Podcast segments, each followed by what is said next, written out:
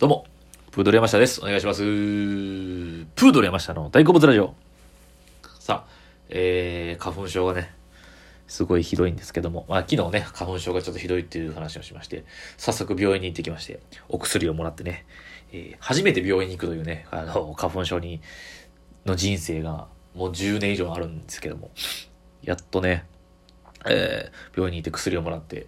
えーめちゃくちゃいっぱいあってね、ちょっと焦りましたけど、祝日前でちょっとね、あのー患者さんというか、駆け込みで多かったのか、えー、2、30人待合室にいてね、ちょっと焦りましたけども、まあ、なんとか薬をゲットして、花粉症に立ち向かっていかなくちゃいけないなという今日この頃でございますけれども、えー今日はですね、あのー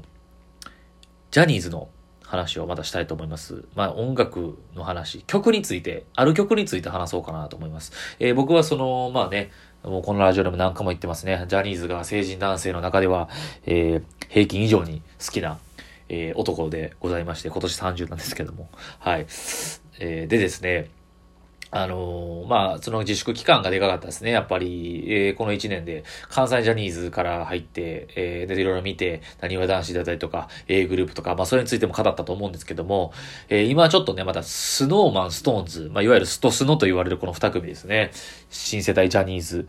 と言われている。まあ、先ほど言ったなにわ男子とか A グループっていうのは、ま、デビューはまだされてなくて、で、このスノーマン、ストーンズに関してはもうデビューされてるわけですよね。はい。で、この2組のこととかも、まあ、前ね、えージャーマンズの岡林さんっていう先輩と、えー語ったりしたんですけども、で、最近その、まあ、YouTube とかももちろん見てるんですが、えー、ストーあーごめんなさい、スノーマンの、スノーマンのある曲に、めちゃくちゃええなーという曲がありまして、ものすごいこの曲に勇気づけられてるという曲がありまして、えー涙の海を越えてゆけという曲なんですよね。えー僕が大好きなサザンオールスターズに涙の海で抱かれたいという曲があるんですけども、まあそれにちょっと近い、えータイトルやなと思ったんですけど、これ涙というカタカナでね、涙の海を越えてゆけ。これはシングルではないんですよね。えースノーマンは今までシングルを3枚出してまして、なんですけれども、これは、えー、なんか、それスノーマンにやらせてくださいという、パラビでやってる番組の主題歌なんかな？はい。えー、だ僕はだから YouTube の情報しか見てないんで、正直その辺の細かい情報とかは、えー、ちょっと知識が浅いんでちょっと知らないんですけども、この曲がね、めちゃくちゃいいんですよ、マジで。そう。で、そのね、この曲、まあ、ズバリ応援ソングになっているんですよ。はい。で、な、なんすかね、この、えーまあ、ジャニーズで、あの、僕が、えーまあ、音楽を聴くときの、まあ、その、ポイントというか、その、まあ、僕はおしゃれな音楽も大好きなんですよね。まあ、今、巷で若者に、なんすかね、この、まあ、言うたら、えーシティポップみたいなのとか、まあ、ヒップホップとか、えーもうおしゃれな、音楽も好きなんですけど、それを聞くときって、そういうおしゃれな、えーものを求めて聞くんですよ。で、ジャニーズに関しては、僕はやっぱジャニーズらしさとか、えーアイドルの、この、ジャニーズというものを求めて聞くんですよ。それはそれで、また別というか、いう感じがしまして。で、この曲に関してもですね、まあ、すごい応援ソングなんですけども、まあ、その、ストーンズのことを、まあ、なんですかね。まあ、オーストーンズのこと好きじゃなくてもめっちゃいい曲だなとは思うんですけども、まあ、そのストーンズのことを好きっていうのもあるし、で、ストーンズの今までの歩みとかを知った上で聞くと、またよりこの曲の魅力が伝わりますね。めっちゃそうですし、で、またこの夢を追いかけてる人たちとか、辛いことがあって、これを乗り越えようとしてる人たちにむちゃくちゃ刺さる曲で、もうこれ、僕ね、ほんまに、チャリンコを漕ぎながらこれ聞いてちょっともう涙浮かべましたね、マジで。涙の海越えてゆけって感じでしたね、ほんまに。そのままなんですけど。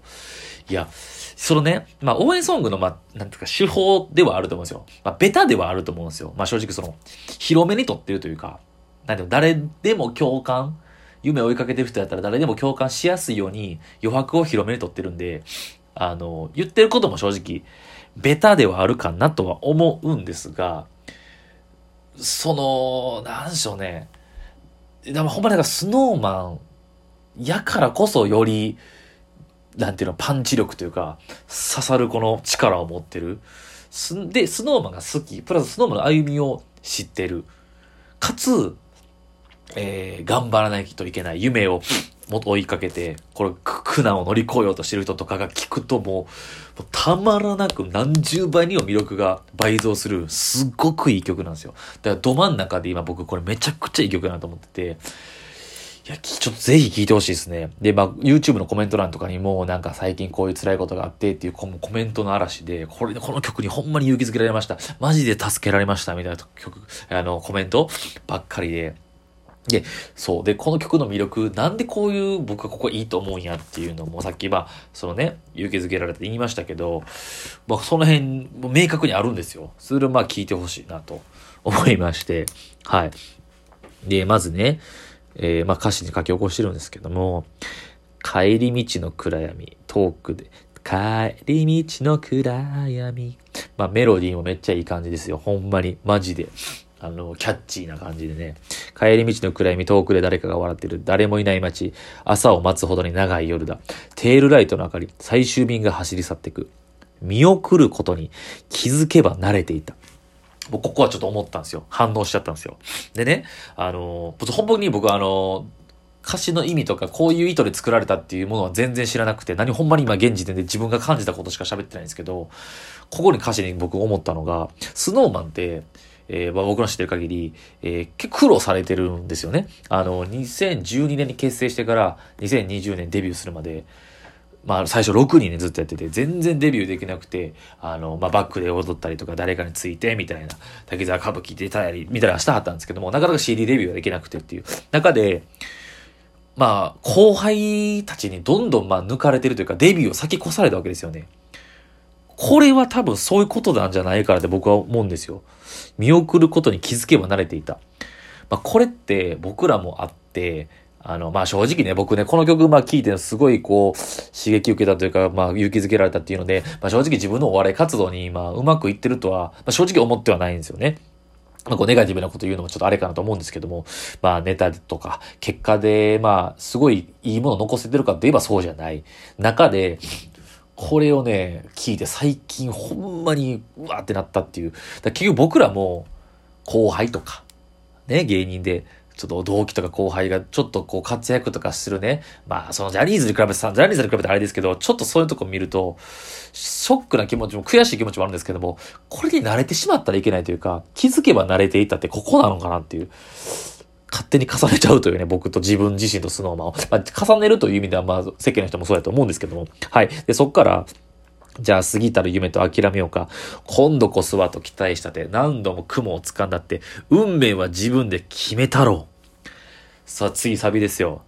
あー、しょっぱいぜ涙の海越えて。しょっぱいぜなんて、まあ、普通に冷静に考えてください。めちゃくちゃダサいです。しょっぱいぜってびっくり、びっくりマークしょっぱいぜですよ。めちゃくちゃダサいんですけど。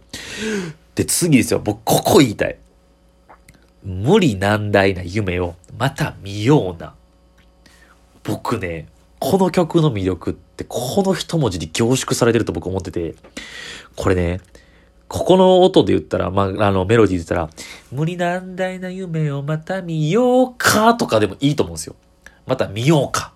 じゃなくて、ここね、見ようなって言ってるんですよ。